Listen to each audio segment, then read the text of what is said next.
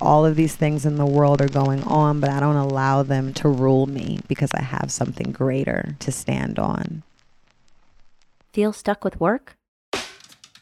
Press pause and listen in. Talk Human to Me, a podcast for entrepreneurs with nothing about entrepreneurship. In our show, founders take a break and talk to us about their identity beyond their company. I'm Jeff Shao, your host for today. In this episode, supported by The Abstract and Mowri Audio, I talk with Zakiya Harris, founder and creator of Sh8pshifter and Sh8peshift Your Life. But what she does is only part of who she is. How did she grapple with self hate in her early years and eventually learn to love herself? And what did she learn about checking her personal traumas when giving advice to her teenage daughter? Grab a seat and kick back while our guest reflects and reconnects with the personal experiences and roots that created a foundation for their values, philosophies, and outlook on humans. We start each episode with the same question What about humans strikes you the most?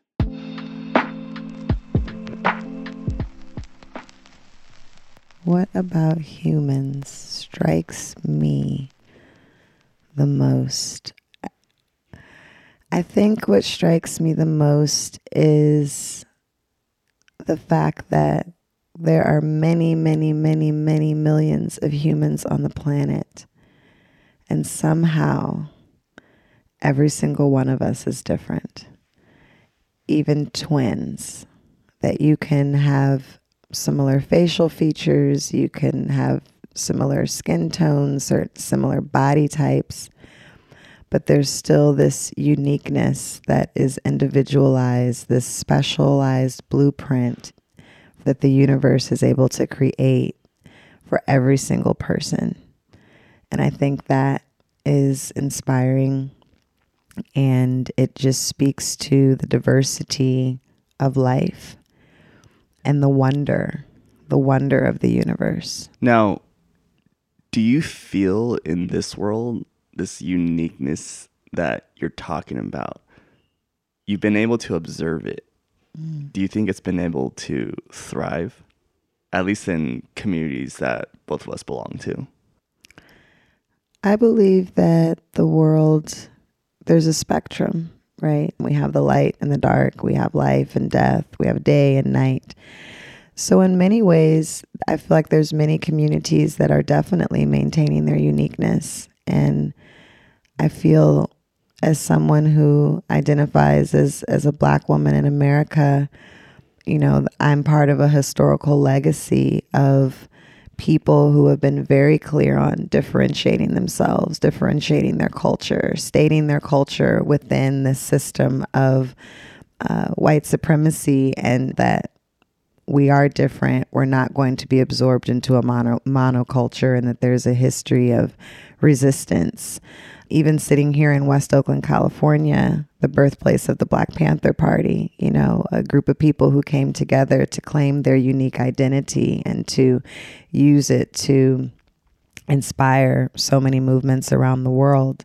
At the same time, because we're part of this spectrum, there's the other part that, you know, society is not designed to foster our uniqueness. It's designed to foster, as one of my mentors would say, sheepalism. say, do you want to be a people or do you want to be a sheeple?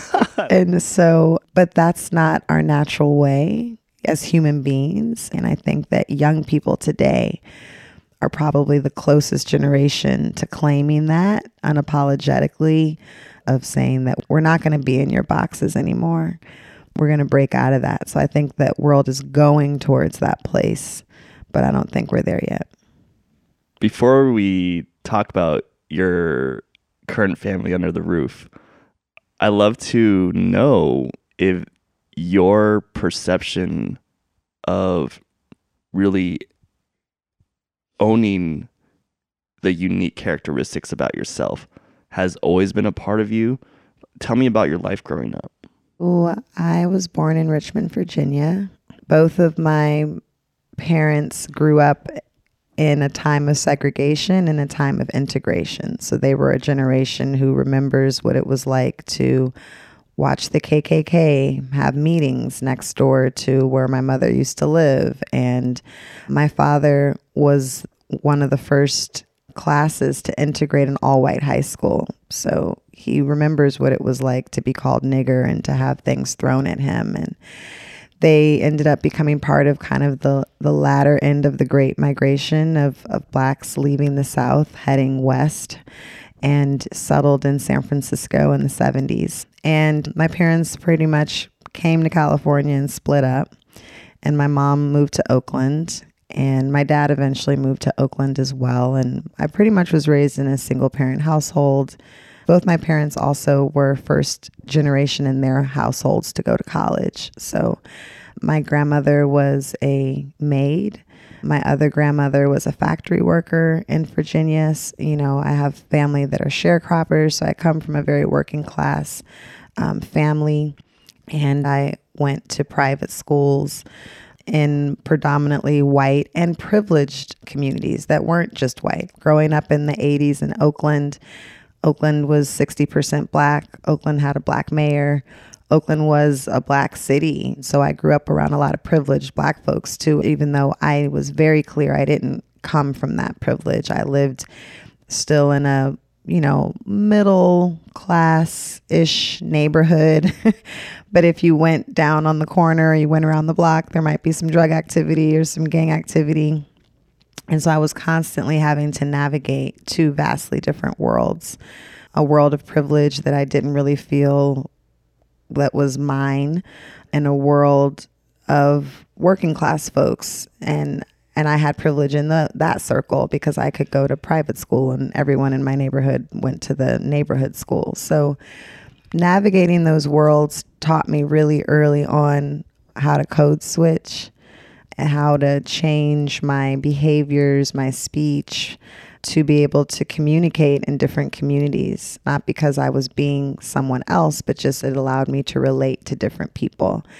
And I feel like that's a skill set that has helped me to this day because I can communicate with anybody without judgment from the hood to the boardroom. I, I know how to how to talk and how to navigate. So fast forward, I was part of a generation that was handed a a list of boxes and told to pick one, you know, doctor, lawyer, accountant, blah blah blah blah blah.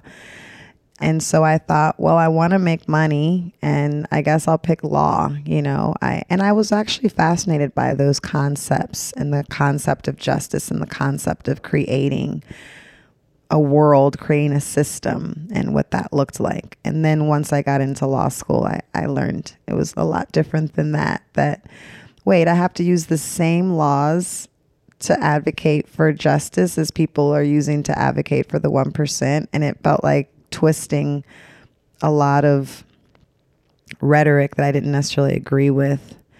And I didn't want to be twisting rhetoric. I just wanted to build something else. So I said, no. I ended up leaving and becoming a teacher. In a lot of modern narrative, it's interesting seeing this parallel conversation or where people speak of diversity often within groupings. I would love to hear more about your relationship with that. Like, how did you navigate around different cultural themes? Well, I think one thing is that you don't really know how you're living until you go to somebody else's house. So I didn't really have much to compare it to. And then I'd go to sleepovers at Jenny's house and Jane's. I mean, for before my mother was able to buy a house, we we had a one bedroom. I, I slept in the room with the bed with my mom for for years. So it wasn't until I went to my friends' homes and I started realizing that there was a lot more privilege and they had a lot bigger homes and they had two parents in the household and but I, there was never a sense of lack. I never grew up with a sense of, of not having. I, I had everything that I wanted. I was solidly middle class. I think it's just, you know, not having that second house income in the household.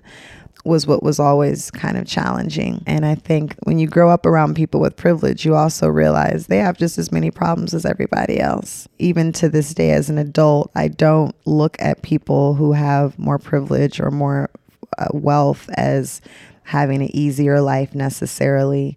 To the contrary, I've found some of them had more challenges interpersonally, dealing with depression, dealing with suicide, dealing with drug abuse, dealing with having a lot of money but not having the attention that you wanted from your parents. And then at the same time, seeing people in the community that I lived in just not having access.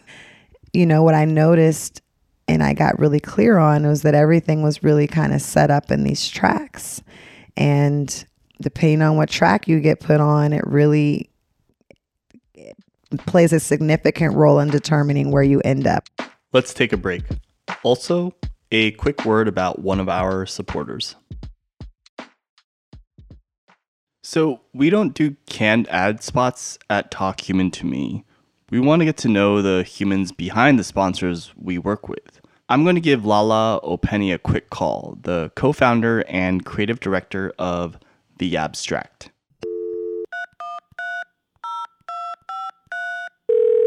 Hello.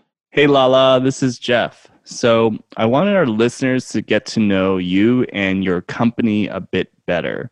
What value does your company have that personally means a lot to you? With the abstract, our practice is essentially healing and dealing, sharing and caring.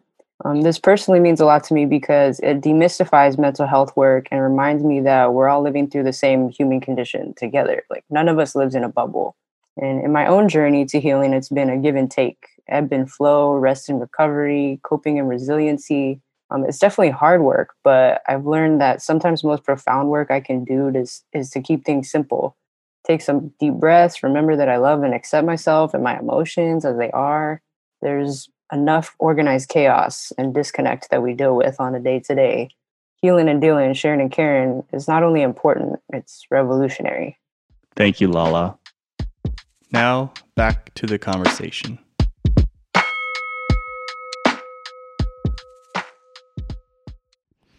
I had to grapple with a lot of self hate. You know, that's the part they don't talk about when you go to these private institutions. The diversity quota for these schools is really about making sure that white students of privilege are able to be exposed to people of color these spaces aren't necessarily safe spaces for the people of color students who are going there. And and so yeah, I got an amazing education. I never learned about African history. I never learned about my culture. I never learned about who I was. Everything I learned about who I was was always in relationship to whiteness. The first time you I even learned about black it was in relationship to slavery. Like even Black history, it's in relationship to you came here as a slave. I didn't know how to love my skin, to love my natural hair. I was always trying to assimilate in and to conform and to be accepted into this other culture that wasn't very accepting. And even when you have African Americans in these spaces that are of privilege, they're aspiring towards the same level of whiteness as well. And so that played a, a significant, had a significant impact on my self esteem. By the age of 14, I had tried to commit suicide. By the age of 16, I was pregnant with a child that I didn't have. And I was just grappling with identity. Who am I? You know, not loving myself, not being able to look on the television and see, you know, a chocolate black girl that was smart and awkward and weird and, and reflected my me. And that can take a toll um, on you and your uniqueness, right? Why do you want to be unique when nothing out there validates your uniqueness. You want to conform, you want to look like everyone else and talk like everyone else because that's what's accepted. And so I had to do a lot of work in college unlearning this amazing, you know, thousands of dollar education that my mother had invested in me. I had to unlearn a lot of other aspects that did not serve my spirit. They maybe served my educational uh, focus, they maybe served my career trajectory, but they did not serve me as a human being, um, growing and learning who I was. I've been so adamant as an educator with my own daughter and her education and making sure that she's emerged, immersed in an environment that reflects her, that tells her she's beautiful, that tells her she's amazing. She goes to one of the only African centered schools left in Oakland. It's an institution that's been around for 30 years called Ile Omode.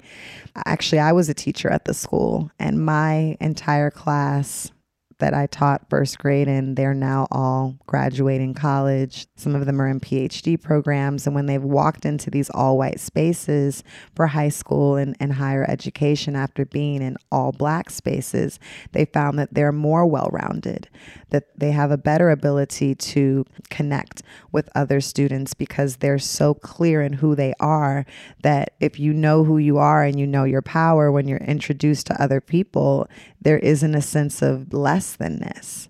And so those students have actually had a better high school experience than the students like me who came from the all white elementary schools and then transferred in because I was constantly grappling with my identity. I didn't know who I was. I didn't have a sense of my power. And so, you know, I, I was spent my high school years kind of fledgling through that process.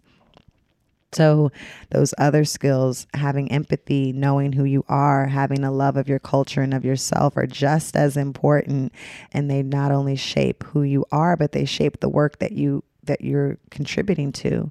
And so when you have a sense of identity, you're going to go out there and create solutions to solve those problems versus feeling like you want to, you know, jump in and, and do the work of status quo, which isn't bad, but for me, I'm really clear that my work is about disrupting the status quo and not maintaining it.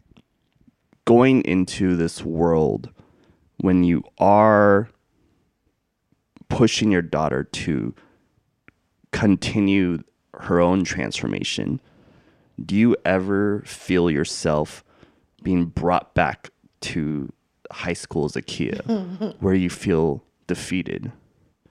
And what does that feel like? And how do you relive your journey to then snap to come back to it right? Because you are a mother now and you have uh, a lot of new responsibilities.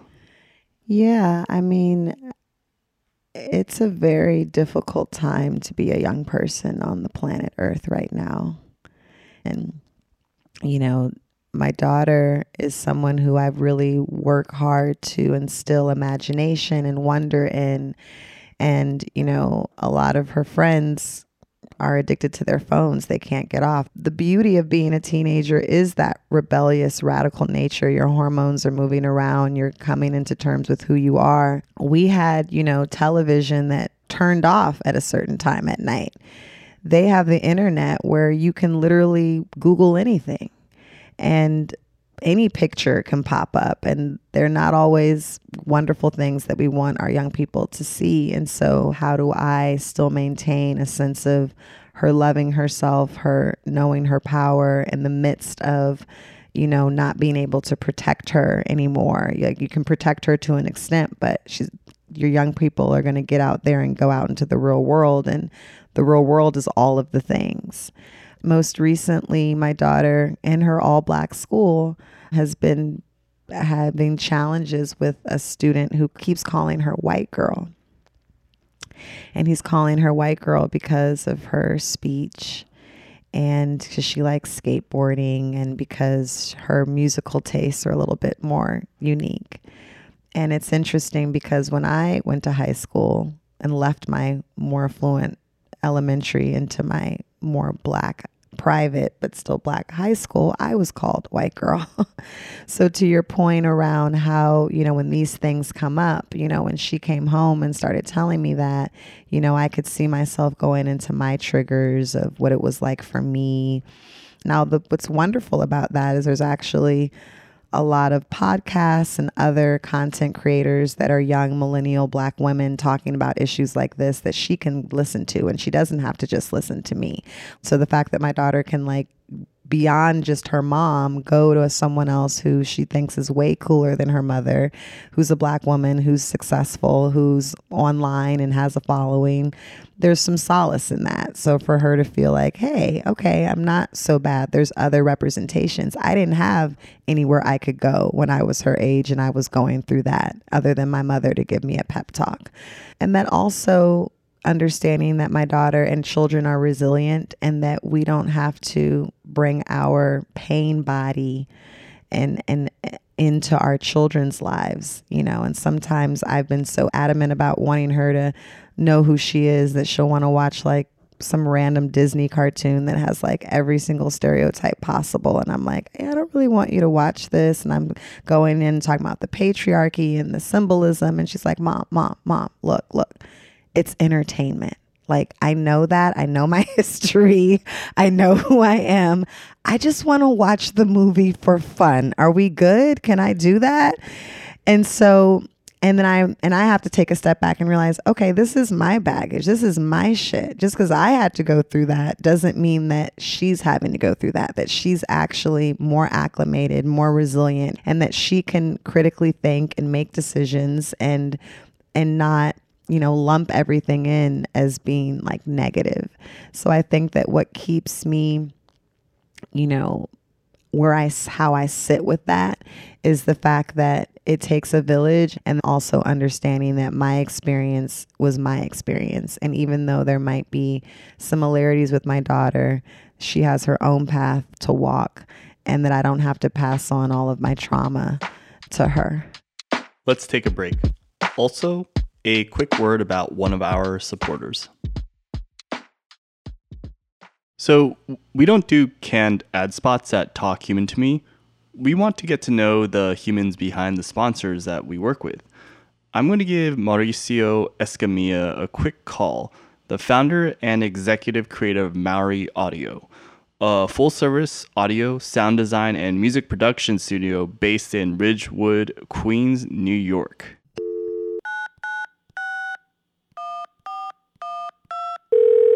Hey, Jeff. Hey, Mauricio. So, I wanted our listeners to get to know you and your company a bit better. What core value of Mowri Audio personally means a lot to you?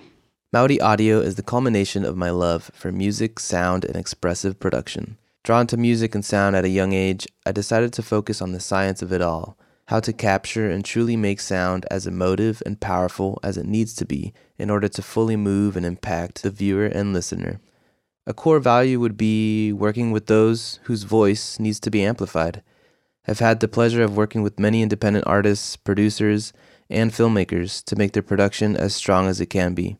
Amplifying the voice of the voiceless, specifically marginalized people, is a big part of my work, and it brings me joy and fulfillment as a person of color from immigrant parents to be able to do that.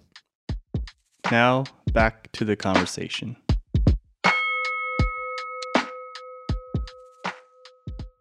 Now, who's in your village that helps you navigate your trauma, your journey, your joys, your successes? First and foremost, it's my spiritual practice is my village, my my relationship with something bigger than me, my relationship with the divine, my relationship with my own divinity.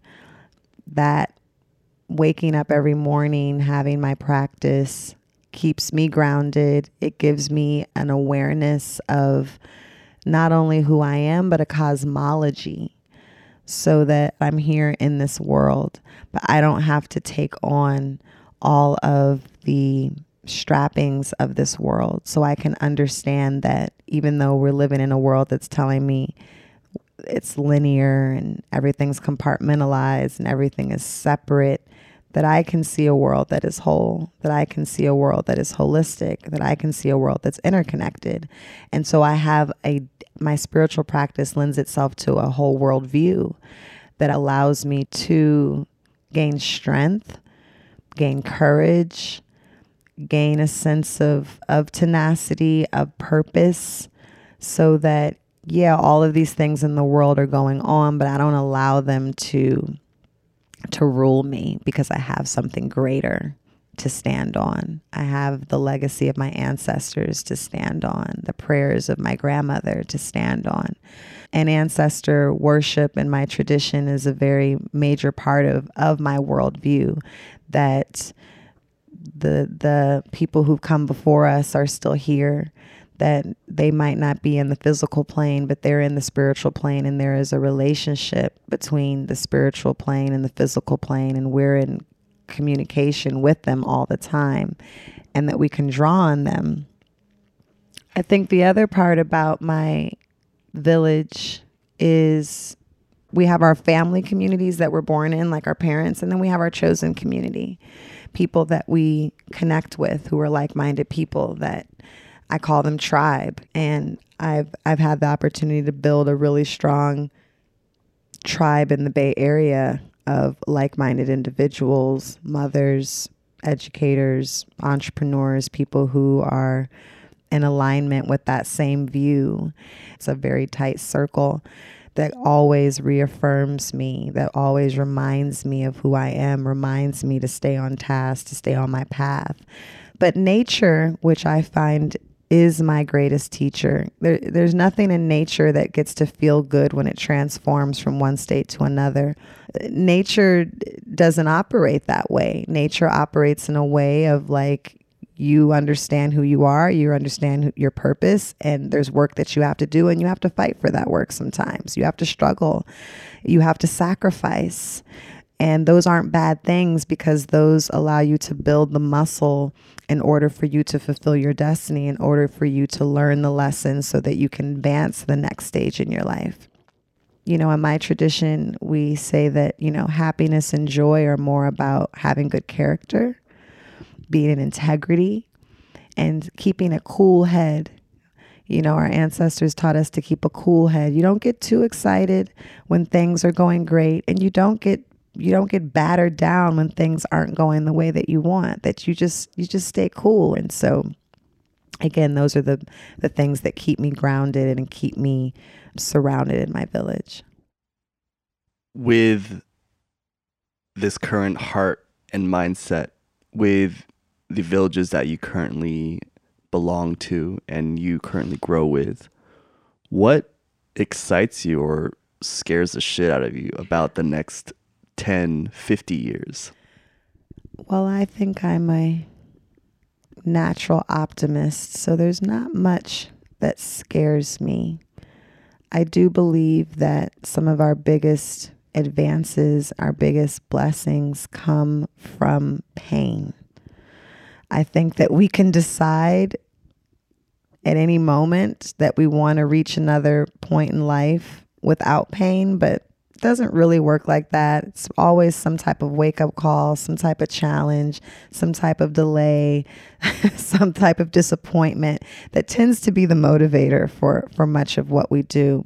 So, even with things that might seem scary, I trust that there is a there is a, a silver lining in that. I trust that that there is a blessing in that. I trust that there is good. You know, one of my teachers talks about one of the gifts of the transatlantic slave trade. You know, we're talking about over over 10 million Africans that were transported across and scattered across the world. I mean, you know, our Ma'afa, our genocide can seem like the most negative thing ever. How can you find any any light, any solace in that? And yet one of the blessings of that was that we were able to bring all of our spiritualities together as African people and connect in a different way and and Africans in America have become on the vanguard, if you will, of, of music and culture and building so many things that never would have happened if we hadn't been brought over here. So, again, I don't really exist or dwell in this sense of things are negative and positive. I live everything as part of the spectrum, and everything has to happen for the other thing to happen. The only reason you know the light is because you know the dark. You only know life because you know death. You know, everything in nature has a polarity for a reason, and those aren't bad things. I'm excited about the future. I see young people charged up, fired up. I think young people have less separation, less boxes, less things compartmentalizing themselves. They're so clear on who they are. They're so clear on what we need in the world and what we don't. And if you look at history, and I'm a student of history, I, am fascinated by history. History actually works, it doesn't work linearly history is cyclical. You always go a couple, seemingly a couple steps forward, and then you come a couple steps back, and then you advance like five steps. You know, after slavery ended, we had Reconstruction. You had one of the largest um, amounts of blacks in politics ever. And after that, was the Jim Crow and, and lynching to to take that out, you know, and Jim Crow and lynching went out, and then you that moved into the to the civil rights movement. But then you had this amazing Black Power movement. Then we went into the Reagan years, and you know the prison industrial complex and crack cocaine and all these things that seemed really really negative. And then hip hop came out of that. Oh my God, like what would the world be without hip hop, you know, and, and wouldn't look at what hip hop has done all over the world. And we know what's coming next is only going to be better. We know that that's the cycles of nature. And I think when we tune in to nature, when we tune into the cycles, when we tap in to this greater universe, when we allow ourselves to have a totally different cosmology and not just buy into the dominant paradigm, you know, I call it, you know, what's the distraction of the day? You know, every day you wake up, you you open social media and there's a distraction. It's a political distraction. It's a, you know, a social distraction. It's a Kanye West distraction, whatever it is. And it dominates the narrative. It dominates the day. Everyone's talking about it it creates this illusion that you're somehow informed. But the reality is, it, even if you don't even know what the distraction of the day is, it's the same old shit all the time. It's the same cycle of the same distraction. And so I think that, you know, that works for the dominant paradigm. The dominant paradigm wants to keep us distracted, they want to keep us hidden because then we're not out here fulfilling our true purpose. We're caught in their program, we're not building our own programs.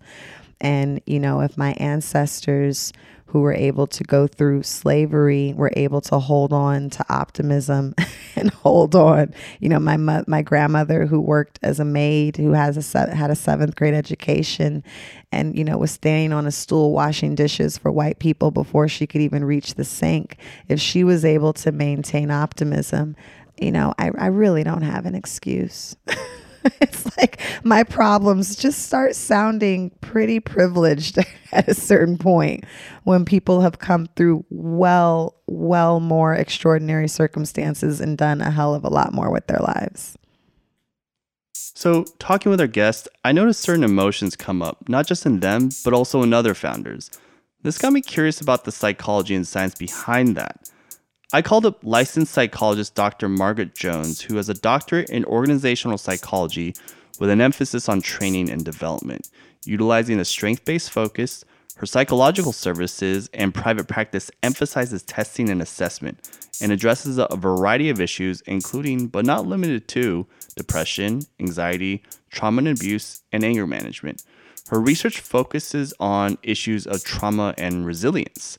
Part of her work and research can help us understand why people, especially entrepreneurs, tend to project our personal experiences onto others when giving advice to people we care about. Let's have her drop some knowledge on us.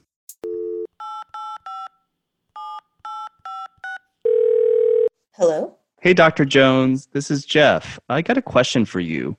When we think we're giving advice to people we care about, especially entrepreneurs who like helping out, why is it common for us to inadvertently project our own traumas? What's what's happening psychologically there?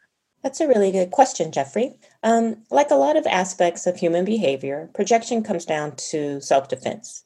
We're projecting something we don't like about ourselves onto someone else, which we feel like protects us, and it actually does protect us from having to acknowledge parts of ourselves we don't like. We all project in our daily lives to protect ourselves against emotions, thoughts, and perceptions that we judge as being too bad or ugly, shameful, or uncontrollable. As an example, uh, a person might have thoughts of infidelity with respect to a spouse or partner. Instead of dealing with those undesirable thoughts consciously, the person unconsciously projects those feelings onto the other person and begins to think that the other may be having the affair. It's theorized this defense mechanism is a way for our minds to deal with aspects of our character that we consider to be flawed. And rather than admit to the flaw, we find a way to address it in a situation where it is free from personal connotations. By projecting these flaws, we can avoid having to consciously identify them, take ownership of them, and deal with them. Trauma is an emotional response to a terrible event like an accident, rape, or natural disaster. A person may also experience trauma as a response to any event they find physically or emotionally threatening or harmful. A traumatized person can feel a range of emotions both immediately after the event and in the long term, they can feel overwhelmed, avoidant, helpless, angered, shocked, or have difficulty processing their experiences. Trauma can also have physical symptoms. Trauma's long term effects on a person's well being occurs if the symptoms persist and do not decrease in severity, which can indicate the trauma has developed into a mental health disorder called post traumatic stress disorder. An example of trauma projection occurs with parenting sometimes. A mother or father may get mugged at a park, and so they will not let their kids go to the park and justify it by saying they are being protective. The parent may be so traumatized by the experience, they do not have the capacity to teach their child how to identify and handle danger.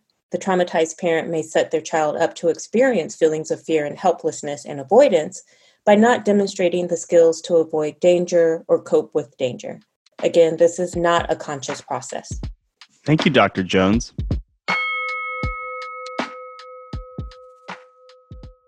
Thank you for the awesome conversation. I hope what we've talked about has sparked some new thoughts for our listeners to reflect on. We end each episode with this question Ultimately, what's the point of all of this? Ultimately, I believe, based on again my tradition, that we choose our lives, that we have descended from the heavenly plane, from the cosmos, from outer space, and we come down and we say, Hey, I got something to learn. And we decide that we are going to learn a certain lesson in life. And through those lessons, we receive certain gifts. And through those lessons and those gifts, the point is to fulfill your destiny, to find discover what your destiny is and to stay on the path towards it. And everything in this society is pretty much designed to pull you away from your destiny and again put you into their program. And so I think the point of life is to be in a constant state of wonder, to be in a state of curiosity, to be in a state of sacrifice, to be in a state of joy, to hold the whole spectrum, all of the things, right? That we have the joy, the pleasure, the pain, and to move through them courageously, knowing that we're here to do work that's bigger than us. And so your destiny is something that should haunt you. It's something that no matter how much money you make, you're not happy if you're not fulfilling your destiny. If you're not fulfilling your destiny, it comes to you in your daydreams, it comes to you in your night dreams. It's it's what you see yourself doing and then typically once you break out of that, you talk yourself out of it. Oh, oh yeah, I just saw myself doing all this dope shit, but that's not really my life. Like, I could never really do that. Like, who am I to do that? And that's actually your higher self showing you, look, this is what you've come to do. This is it. And if we can just keep hold of that, stay true to that, keep that as our North Star, surround ourselves with the right people, the right self talk in our head to remind us of who we are. You know, in the Native American tradition, they said that every decision that they make, they make for the next seven generations. You know, what would it look like if you woke up every day and you were thinking about the seventh generation from you? Like that's so powerful. And that's the point. That's the point. The point is we come here, we have an opportunity to live in this amazing physical realm. And our job is to live here with grace, to live here with dignity, and to leave it better than it was before we got here. Find fully curated experiences of all of our episodes at talkhumantome.com backslash episodes.